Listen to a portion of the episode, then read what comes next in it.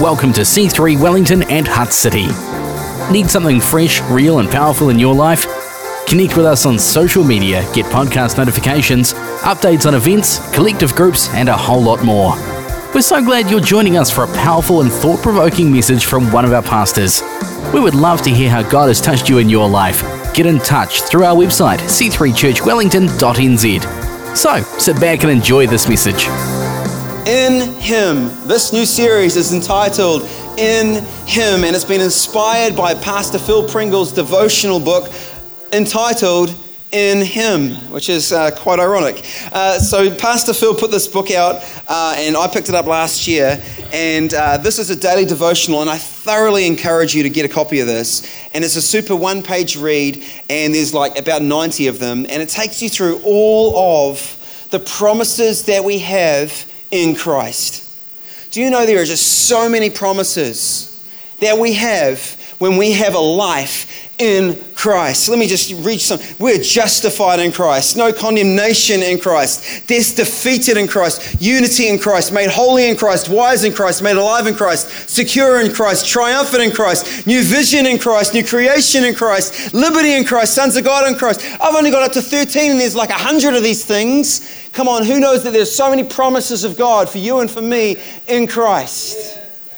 And so we want to take over the next few weeks, we want to tackle some of these, unpack them, declare them, and receive them over our lives. Amen. So I'm excited this morning to kick off our series in Him. You know, the heartbeat and the mission of our church is this to bring people far from God close to Him.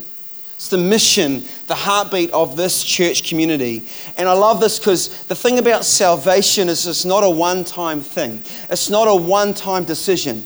We are saved and being saved, the Bible says, that we all need to come close to Jesus. Every one of us needs to take another step towards Jesus. And listen to this promise in Ephesians 2:13. But now in Christ Jesus, you who once were far off have been brought near by the blood of Christ. In Christ Jesus. One of my favorite verses in the Bible is 2 Corinthians 5, verse 17. It's an in him promise. It says this Therefore, if anyone is in Christ, he is or she is a new creation. The old has passed away, and behold, the new has come. Come on, that is so awesome. Jesus, in his own words, said this I am the vine, you are the branches. Whoever abides in me, whoever lives in me, whoever takes up, allows me to take up residence within them, whoever, because it says, whoever abides in me and I in him, he it is that bears much fruit, for apart from me, you can do nothing. But you see, it's not just living with Jesus. See, he doesn't say, whoever abides with me. There's specific language. He says, whoever abides in me. And I just, I just think this is so powerful that we get to live within Jesus. What does that mean? Like, what the heck in Jesus? I'll unpack that, but let's carry on. 1 John 2 6 says, Whoever says he abides in him ought to walk in the same way in which he walked. In him, we can walk the same way that Jesus walked. That's awesome and Galatians 3, I know it's a lot of scripture, but I'm setting you up. Galatians 3:27 says, For as many of you as were baptized into Christ have put on Christ.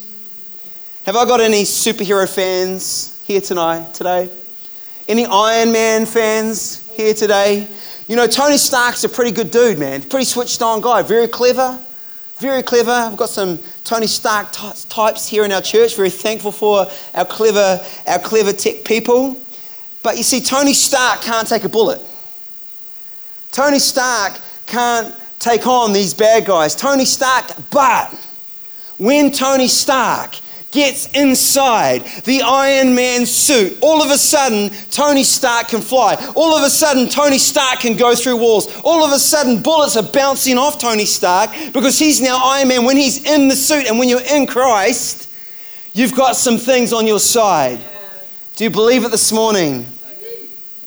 Come on. Good, my final verse. Second, not in the introduction, that is, people. Come on. Second Corinthians 1, verse 20 says this For all the promises of God find their yes in Him.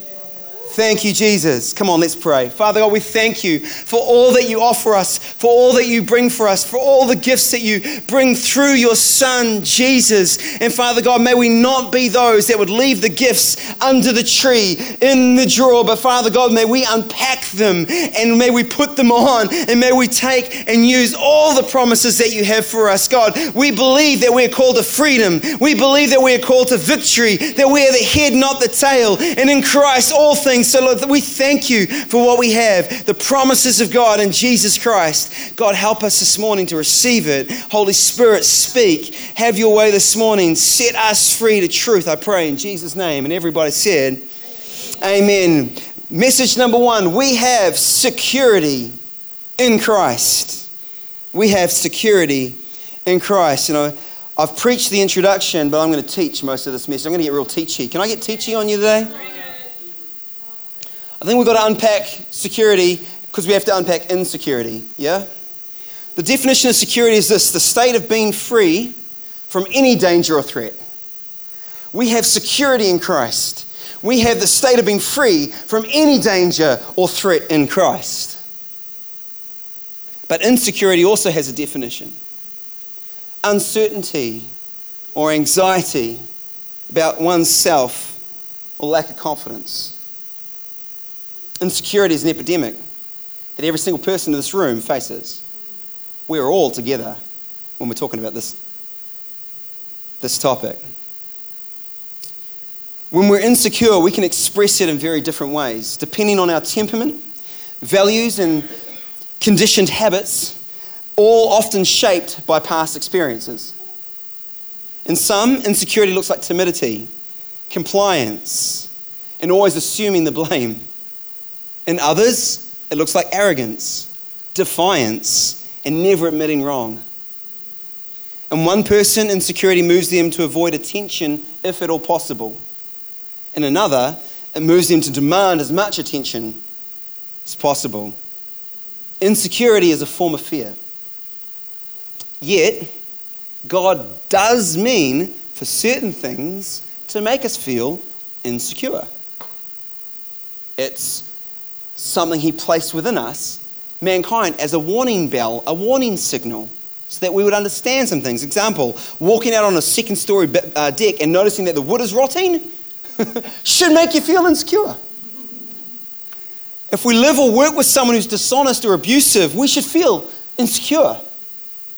When we first come under the conviction of sin and realize we're under God's wrath because we've not reconciled to Him through Christ, we should feel insecure.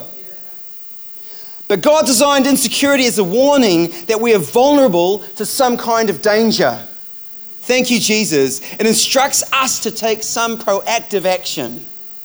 But, that, but what we t- typically mean by insecure is not just circumstance induced fear, but a fear so recurrent that we refer to it as a state of being. We talk about being insecure. Or we might say, so and so is an insecure person. Insecurity is a feeling, excuse me, insecurity is feeling a significant lack of self confidence or a powerful fear of others' disapproval or rejection or a chronic sense of inferiority. What are we afraid of? What danger is this kind of insecurity warning us against? It's telling us that our identity is uncertain or threatened. Insecurity is war on your identity. Jon Bloom, got a lot of uh, stuff from Jon Bloom. Um, I never heard of this guy, uh, and you might not know of him either, uh, but he's a pastor in America in Minneapolis, and he uh, wrote a lot on this topic, and it was really eye opening. He said this Our identity is who we understand ourselves to be at the core. It's our essential self. It's what we want to believe and want others to believe is our essential self, even if it's not who we really are. So, where does our sense of identity come from?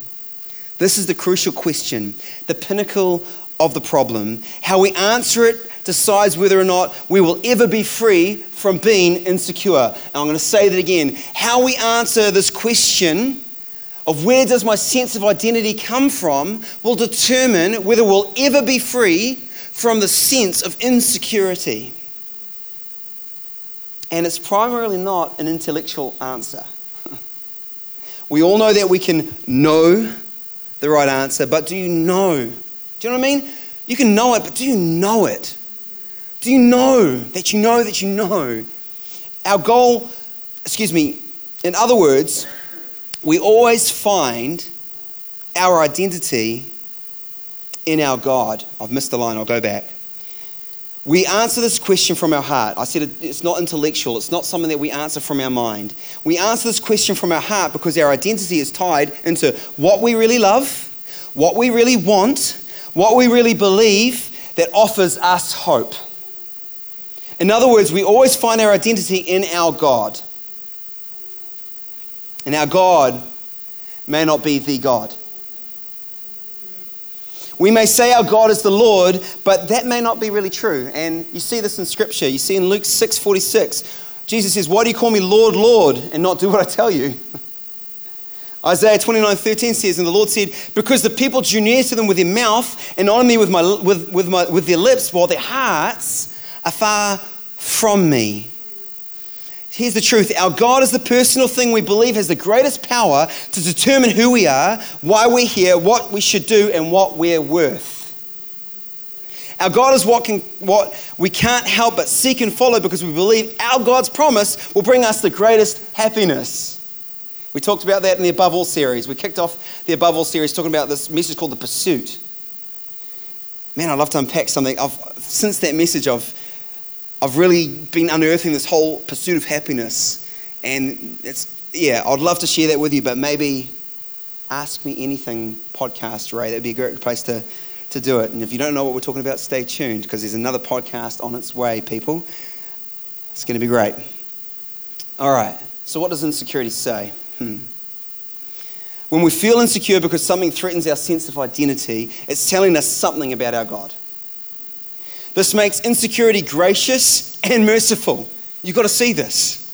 When you have a sense of insecurity, it's the alarm bell. You've got to ask yourself, why?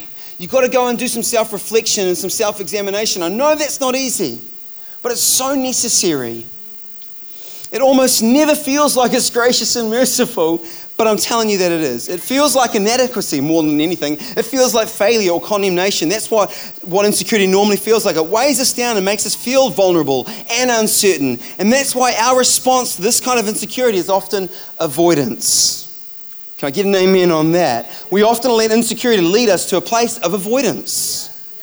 We try to reduce our exposure to people or situations that stir it up. Or we try to relieve it by seeking various forms of self affirmation from others. Or we try to escape into other things, often habit forming or addictive things that dull or distract or fantasize away our identity fear. At least temporarily, or all of the above. all of the above, right? Fleeing insecurity is the right idea.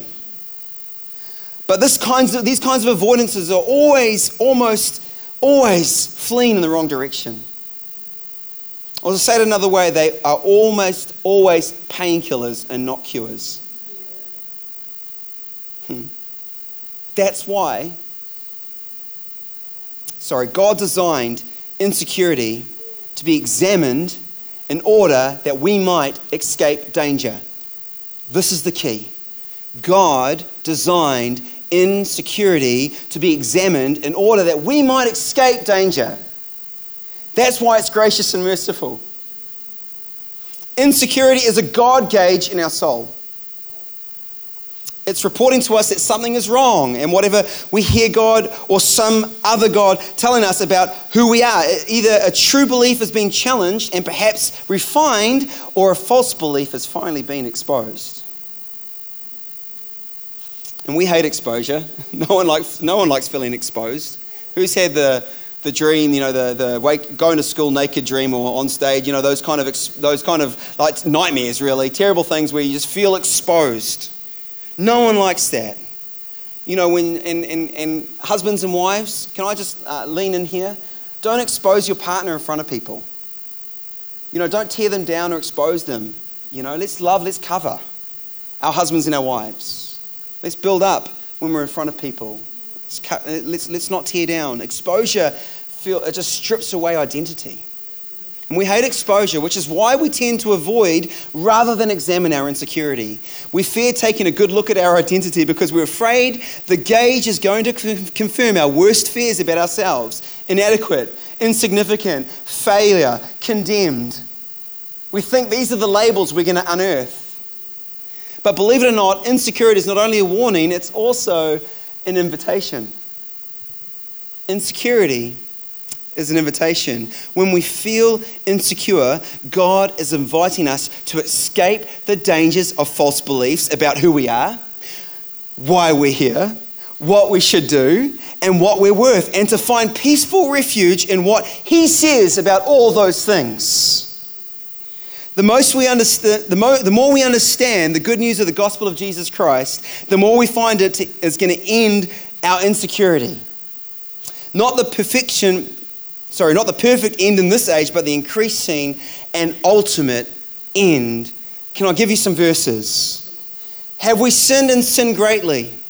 The answer is probably yes. In Christ we have redemption, the forgiveness of sins. Do we feel like orphans, strangers, aliens, outcasts, ostracized, alone? Let me tell you, in Christ, we've been adopted by God to be His children and now members of His household and heirs of all things with Christ. Do you feel like a miserable failure? How many times can we all, we can all agree times we just feel like failure, but in Christ, almost incredibly, every failure will work together for ultimate good, the Bible says. Every single one of your mistakes is not a barrier, but a bridge. Every one of them.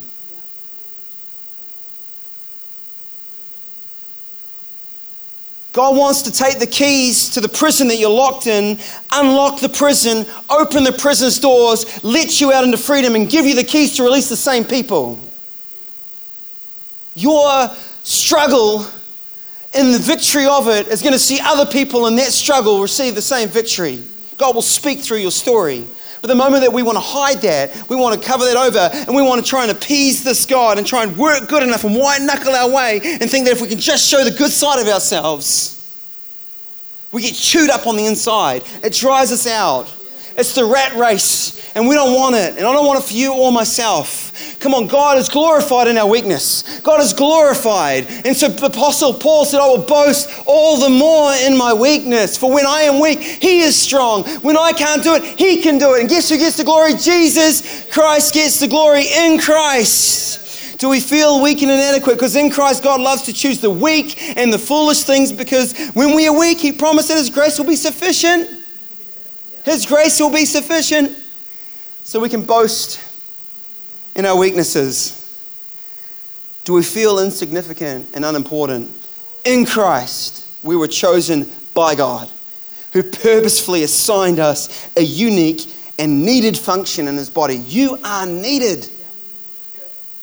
I am not more important than you. That's truth. Mic drop. So many times we think that the pulpit's this holy place, and it's not. This is just one role within a family and a body. Imagine a head on its own. It'd be weird. It'd be the weirdest thing. I'd freak out. We need every bit to be functional. You're important and you matter. You matter. Christ is now our identity. That's what it means to be a Christian. That Christ is now our identity. In Christ, we do not lose our true selves, we become our true selves. Hallelujah. As we said that at the start, therefore, if anyone is in Christ, he is a new creation. The old has passed away, and behold, the new has come. In Christ, we are born again and become a new person. Thank you, Jesus. Thank you, Jesus. So, how do we remove the weight of insecurity. Thank you, Father God. Because here's the thing if those promises are not satisfying to us, if we need other people's approval to feel validated, if we find criticism or rejection debilitating, if we see a pattern of regularly disobeying Christ because we're trying to escape or demand attention, or if we are caught up in habitual or addictive sins through which we seek relief from our fears, then our insecurity is telling us we have an idol problem. We have an idol problem. We have a false God that needs to be knocked down, a sin weight that must be laid aside. Come on, you're not called to carry it.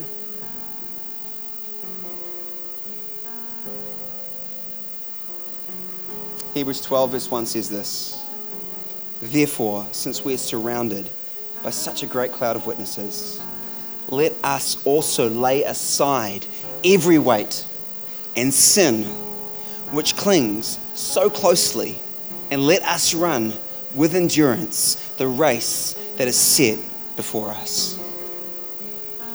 Avoiding it is not setting us free from it. God wants us to examine it, even though we fear doing so. But we must not listen to our fears, for they don't tell us the truth. Do you know that your fear is lying to you every single day? If we come to Jesus with our sin, desiring to repent, he says this I will not condemn you. Come to me and I will give you rest. I will love you forever, unfailingly. I will, find, I will fill you with peace that surpasses all understanding for those in Christ. And I will make you more secure than you have ever dreamed of. This is promises, Psalm 27, verse 5, and Psalm 40, verse 2. This promises security. God flips the script on insecurity, and in Him we find security. We find peace for our soul. We find rest. We find that no longer do we have the hooks into our heart that other people are pulling, but they're chopped and put into Him. There is an end to insecurity and all the striving it produces. It ends in Jesus.